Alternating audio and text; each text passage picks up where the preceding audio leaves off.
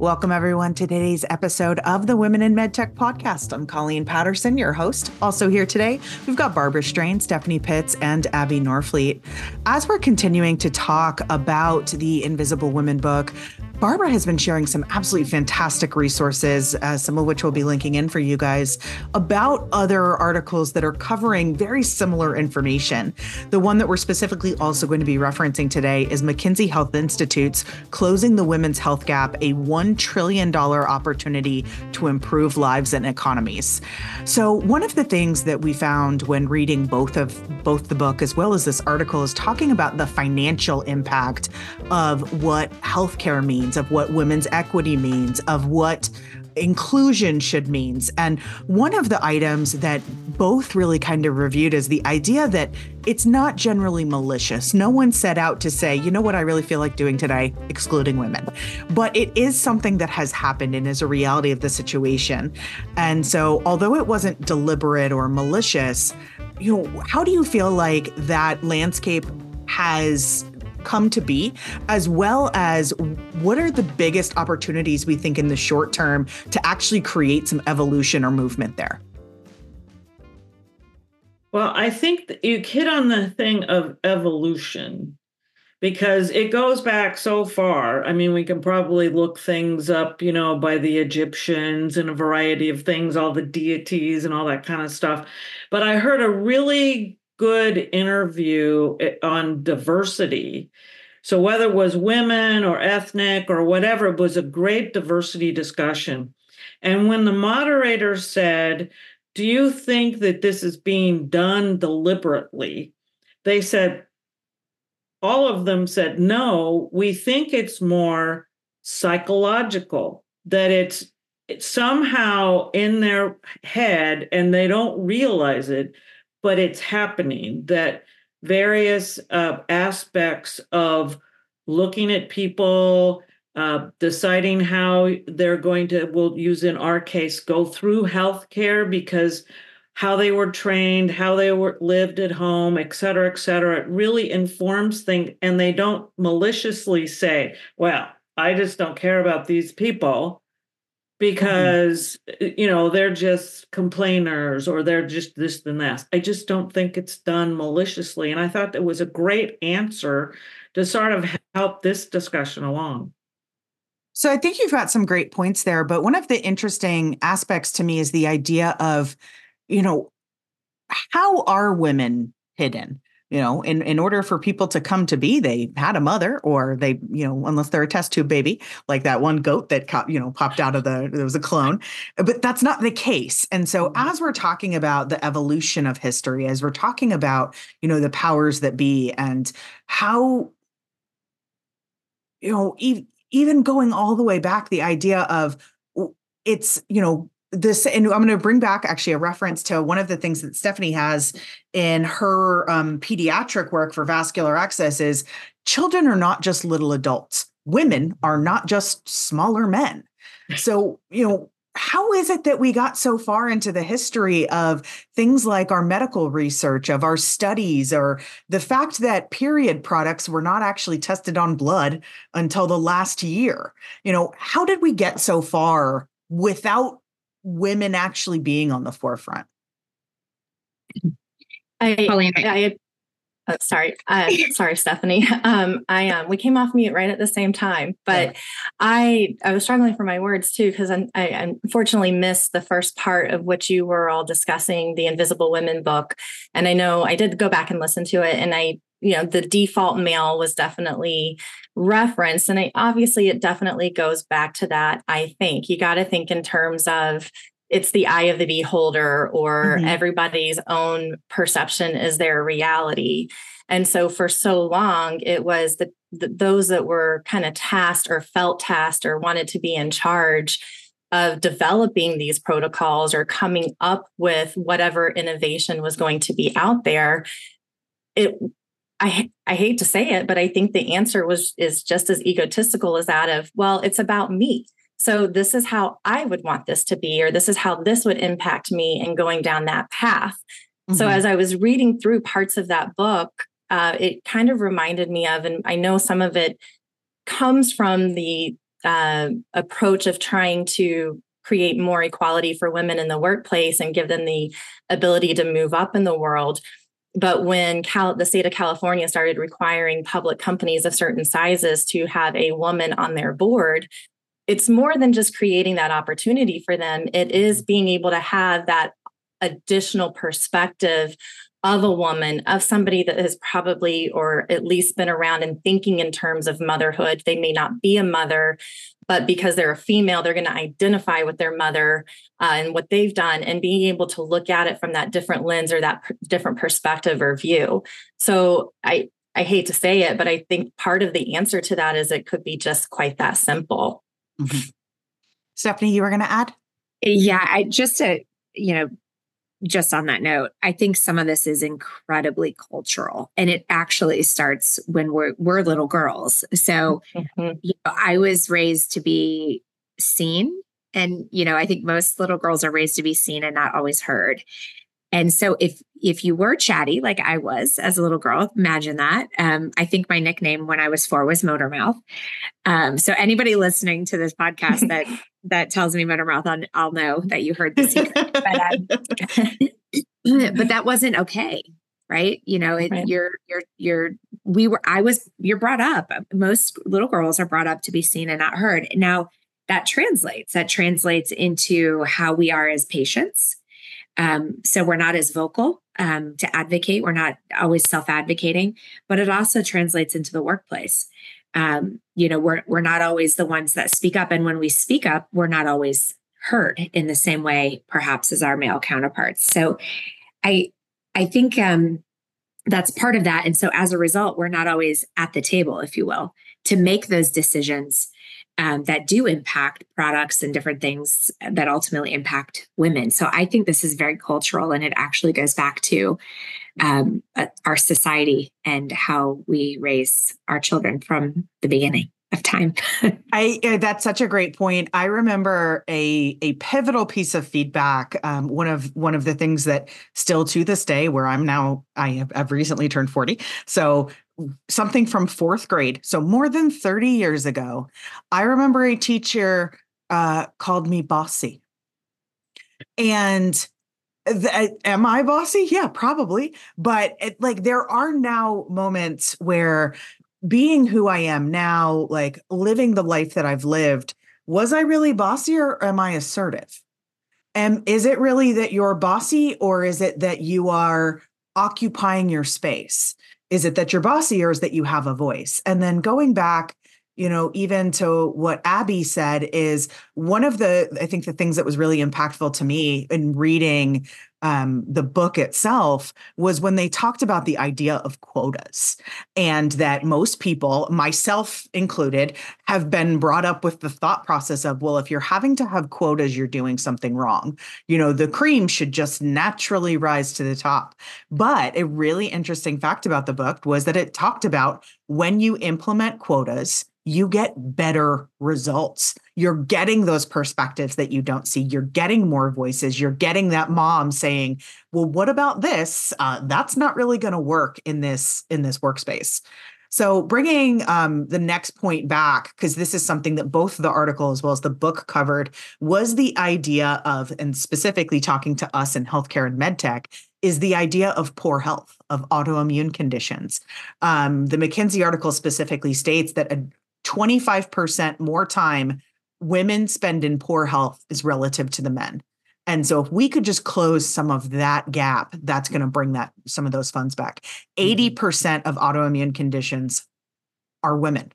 And when you go back and you're looking at what's the studies, where's the funding, who gets the the pain relievers with their IUD insertion, not women but men, that why like why is it do we think that some of this focus still today is on the idea of, well, yeah, a case study is great, even if 70% of the people are men, because we've already proven they're not the people making healthcare decisions. They're not the people who are spending most of the time in poor health. They're not the people who are living the longest. And they're not the people making those decisions for the family unit. So, um, what are some of our thoughts on those on those items? the thing of it is, is what I always tell folks that I'm working with is you mm-hmm. have to have the voice of the customer. So you have to think through who's really going to be using these products and things. And shouldn't we be having conversations with all of these individuals? I mean, you bring up a lot of great points.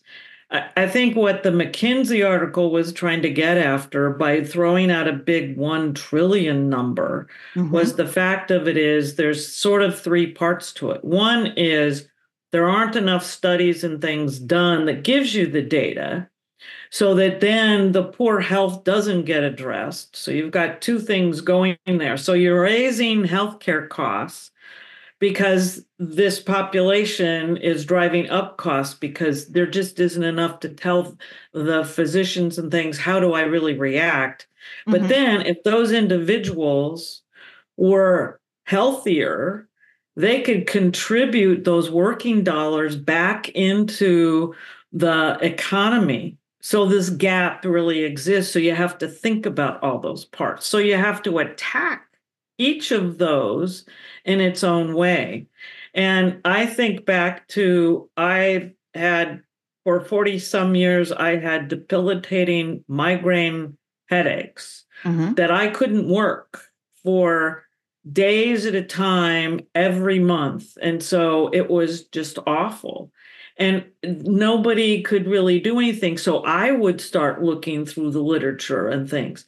The problem with published literature is that if not everything people learn and know, they take the time to publish. But then you have these editorial boards that look through all these articles.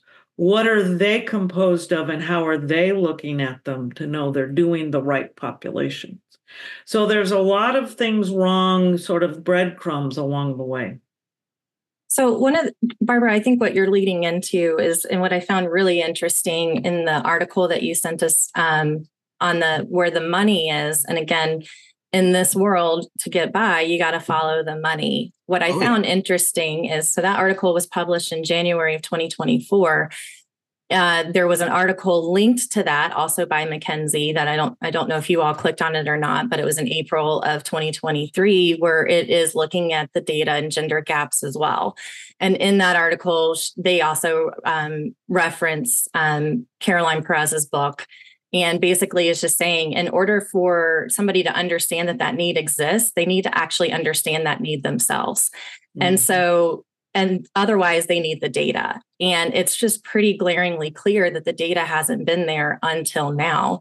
So even though we've just now started this i mean i think it's a stark reminder. I mean women have been getting their periods for ever since we graced this earth. And um, they just started testing our products on real blood a year ago.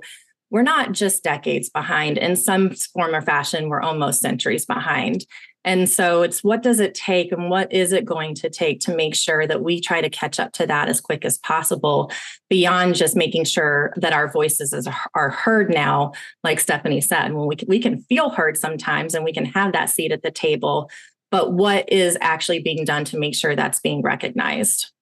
Mm-hmm. I think that one of the things that was really disappointing to me was the part of the book that specifically talked about the fact that erectile dysfunction, it, dysfunction, which is a condition that affects approximately 19% of of men of that age, of a certain age, um, has all sorts of funding you know there's multiple medications that you can go today and be like what do i have these? You don't need any testing. They're just like cool here's your prescription. Wait mm-hmm. we want that one a day or do you want that on demand? Uh, you, you get to talk about your choices.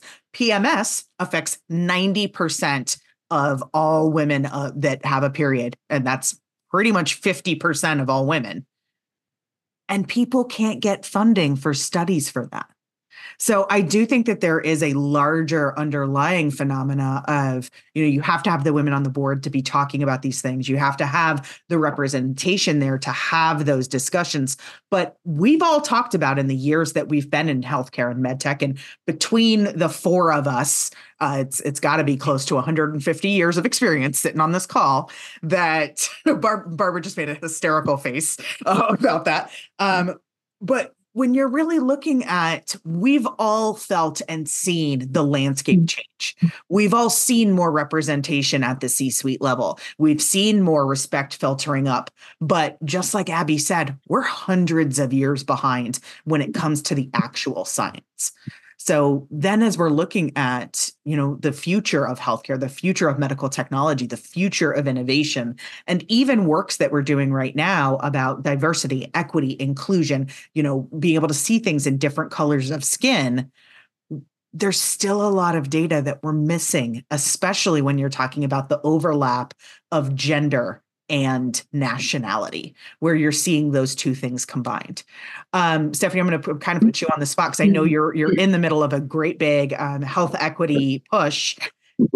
How does your data collection specifically, uh, you know, is that something you guys are looking at, where you're you're capturing information or presenting it by both gender or as well as by you know na- ethnicity nationality how how does that work and are those things that you guys have been specifically attempting to do Oh, Colleen, um, you're you're uh, peeling off the band-aid here because when the, when the U.S. Census struggles to accurately and to accurately collect um, demographic information, and you leverage resources like that in your your research, Mm-hmm. It's really difficult, right? So think about that. Our US Census is really struggling with how they're correctly and accurately collecting demographics. So, how are we expecting researchers to do that?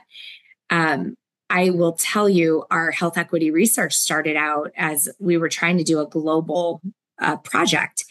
And we quickly realized that that was way beyond um, our scope, um, simply because um, for example, the indigenous population, there's many different um, groups just within um, within the indigenous population. So to be able to accurately um, collect that was very difficult. But yes, we spent a massive amount of time as a group of researchers truly just trying to make sure that we were collecting the demographics properly. I don't know if we nailed it because, and I also feel like it's changing. It's it's evolving.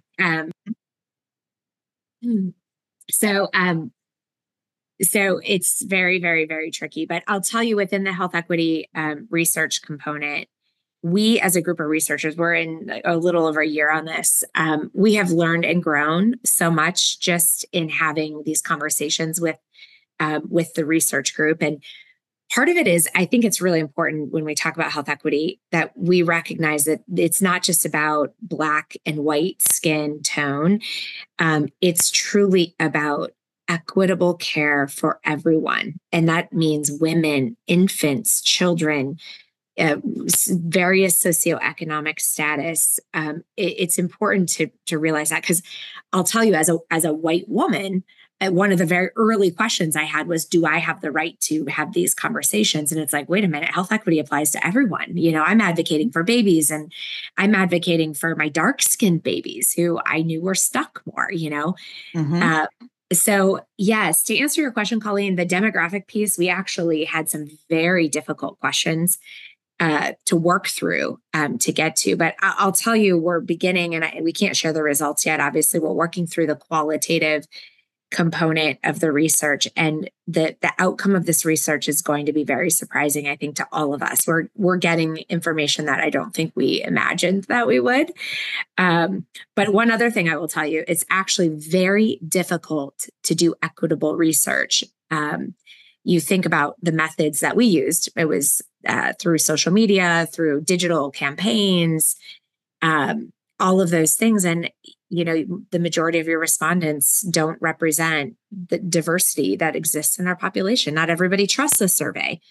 Um, so there's a lot to be a lot to be learned on that piece as well I think that uh, you know, going back to to what you were just saying about like how do we even find the people? You know, everything that we're talking about here about what representation is, that talks about finding the people, finding the patients, identifying those. And if we're looking in the traditional sources, then there is definitely an aspect of that where we're looking for or we're speaking to a certain socioeconomic group we're talking to the people who can afford the specialists who are not on potentially the you know the government subsidized plans and that you or even, hey, fill out this online survey.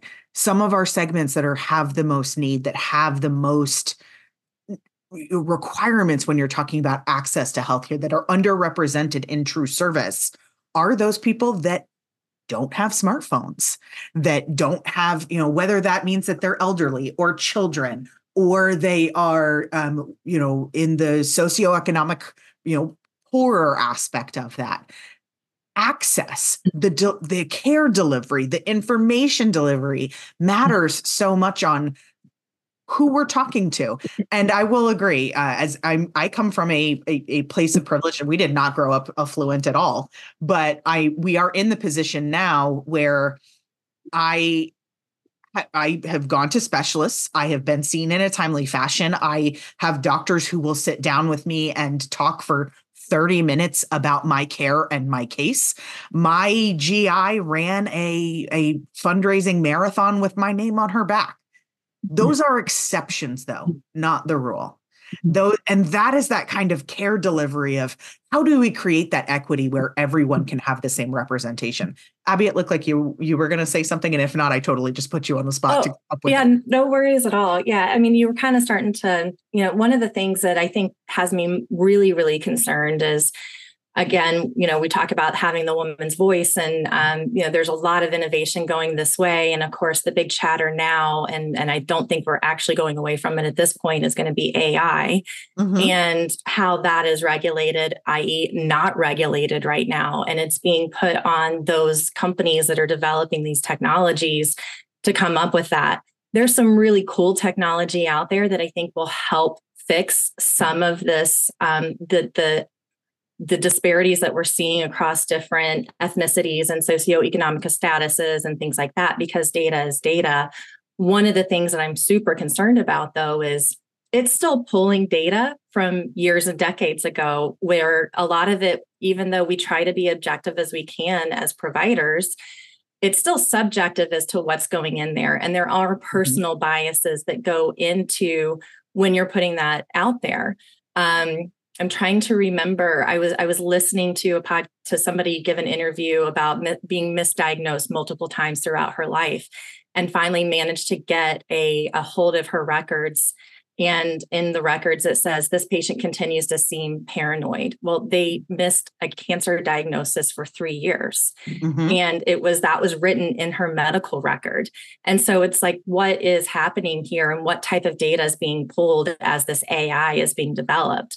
So, is it, you know, do we need to make sure we diversify boards more um, as we're bringing in women? What other things need to go into that as more of this innovation specific around technology that potentially is going to be a right hand tool in decision making? there's lots of concerns with what you just said abby uh, you know parts of of invisible women talked about how ai does not represent women as much our pools no. of data are not representative of women. Our pools of data are most commonly representative of who? Our, our white men. Mm-hmm. Um, and so when you're talking about being able to use those or leverage those or be able to make faster analytical decisions, you know, it, it's it's rubbish in and rubbish out. If we don't have those people represented, how can we accurately trust those? If mm. even as far as if a clinician is sitting there dictating notes and the incidence rate of a woman a woman being misheard and therefore the nate the notes being transcribed inaccurately for those patients. What's the real implication of that? And hey this this patient is uh, you know they're they're making stuff up. They're you know they're they're hallucinating. They're they're you know uh, suspicious. It doesn't make sense. Every caseworker after that gets to see that person's opinion. And that opinion now colors all of the rest of that treatment. Mm-hmm. And if those are the type of things that we're making our AI off of, what does that really mean? It's frightening. Us? It's yeah. frightening. Colleen, I want to I want to go back to something. I think everyone has said the word board um, in this in this call today, and I, I, know we only have a few minutes remaining, but I want to touch on boards for a minute. Okay. Um, I think you know we're all in medtech. We all interact with boards in some aspects. Some of us sit on boards. Um, mm-hmm. I think um, I just want to I just want to hit on this topic because I think it's really important. And I hope some of our male counterparts in medtech are listening. But I have to tell you, when I see a company and their board is not does not represent diversity or represent the population that they will serve or have a member of the population they will serve it is it's a huge red flag to me so i'll give you an example if there's if you have a med tech company that's developing um, a product that's going to be used by nurses um, specifically. I'll, I'll just hit on my own my own people. And you don't have a nurse on the board? That's a huge red flag to me. Um, if you have a board of, I'll just be honest, of all white men, it's a it's a it's a it's a concern for me because you're not you're not understanding and and working with the diversity in which you need to be able to develop and launch a product to be understood. Mm-hmm. So I just wanted to kind of hit that. I know it's probably a very sensitive topic, especially to some of my male counterparts, but I I think it's really important that boards are designed properly and do have diversity and not token diversity. I don't want to see a board that you have your token female or your, you know, your token African American. I want to see a board that's properly set for talent, for diversity, to truly understand who they serve. Um, and I, I actually think it's a hot topic because I see a lot of boards, um, you know, a lot of companies. And I, I, one thing I do when I look at a company is I look at the diversity of their board just to understand who they represent and and what their goals are to be honest and when i don't see the people they're serving represented i get real worried my my favorite is when you're looking at that board and they tried to wrap up their diversity hire all into one person and so mm-hmm. it's a yeah. table full of of middle-aged white men and you've got one female in a wheelchair who's a person of color where it's like how many how many boxes can we make this one or one token person check off? And i, I think that what you're saying is so true. I think that that's also goes back to i'm just for this all the way back to what barbara said about the voice of the customer of knowing your audience of representing them is you know one of the things that we do at the clinician exchange is we talk about voice of the customer experiences of who is it that's using your product. Let's make sure that they understand. And i cannot tell you how many times this is probably one of the very most common things that happens is we'll be talking about a product that is specifically used or utilized by nurses and inevitably our client will say i want the doctor's input. The doctor's not placing an, an iv mm-hmm. I don't I don't know the last time I've had a doctor place an IV. Are they physically capable? Yeah. When's the last time that they really did it? So if we're talking about things like IV placement, why are you asking doctors? Mm-hmm. Why are you asking doctors? And that goes back to even what Abby was saying of what's your data looking like? Because if I'm, we're asking the wrong people, we're asking the people that are overrepresented, not the people who are actually taking, you know, taking that first line of defense. And Colleen, it's not about checking the box either. Yep. It's about making sure that the right the right people are there that truly have the knowledge, the experience, and the diversity in thinking. It's not yep. just the diversity right. in the outer mm-hmm. shell. Yep. You know, my view of the world is is different than others. Like it's it's really about the diversity in thinking and when that's missed at a board level you you really should should be concerned, right? Barbara, I mm-hmm. think you were going to say something there. Well, I was just going to say it's right on. I mean, having grown up in the San Francisco Bay Area in the 60s, talk about diversity and we could talk about anything and you ex- you just had everybody at the table you talked about stuff and then we've gone through periods where we've gone back and forth about all of that and I think people sometimes choose either where they live or where they work based on are they thinking exactly like me? It's you've got to have that diversity of thought as well. And you said it really well, Stephanie, because it's not just, oh, we have to have, you know, a seat by three women or a seat by different ethnic groups or whatever. That whole thought process about what is the purpose of the, you know, the university or the manufacturer board or politics or what what's the purpose? And who how can you bring people together to help serve that purpose? Because i've served on some community boards where i was the only woman on a huge sports board. I had to travel to go to it and everything. And boy i got cut down right and left and i wasn't going I knew as much about the sport as they did, but it was frustrating because I was just sort of discounted. Like you really don't know. you know, you haven't been out there sweating with the rest of us and stuff, mm-hmm. you know. But anyway, uh, that's the really key point that I was really trying to make. And I think we have a good theme throughout here is that you have to know and have thoughts that can bring in so many different things because somebody can say one thing and everybody looks at him and said, Oh my goodness, we didn't even think about that. And it could mean the difference between a really great outcome for a company or a university or a community board or whatever to have those voices. Great point. Or maybe think- the challenge is that, you know, if they're checking the box on thinking that their board is diversified, and again, if it's wrapped up in one person, or let's mm-hmm. say maybe it's not, but they still check the box on a certain number of things to quote unquote hold themselves accountable. Maybe the challenge is, well, why don't you do a self internal audit and really see are you achieving the goals that you meant to achieve by when you finally quote unquote diversified your board?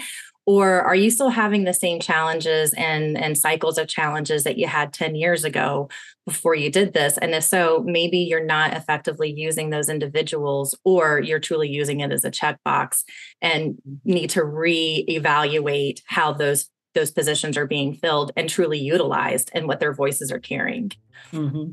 Abby, I love that for our closing thought for today. And the one thing I'm going to add is that anytime that you're talking about self audit, that's a moment of hard truth that's really not just giving ourselves the pat on the back of hey we're doing great. Um, although the women in medtech podcast does have a higher listenership rate than the than the, the men's section of it just saying. Um, but really had looking, to get that in there. I totally did. I snuck it in. Um, it's really also talking about are we serving who we need to serve? Is the representation there? Are we discussing topics that are resonating with people? So the same way that we check in on you know do we think that this makes sense for for what we're trying to achieve boards should be doing the same thing and ta- asking the hard questions of you know do we really represent our patient population? Like stephanie suggested you know what what abby said of are we really addressing the needs or did we just fill in some token hires? And looking at everything should be on the table. So if you are in one of those positions where you have the ability to in- inflict some of that change or an audit on your side from the med tech perspective we definitely encourage you um, I thank you guys all so much for, for our great conversation today, as well as tuning in. If you have not already subscribed, be sure to do so for future Women in MedTech content. And we are really excited to continue down the story of what health equity could and should be. Thank you all.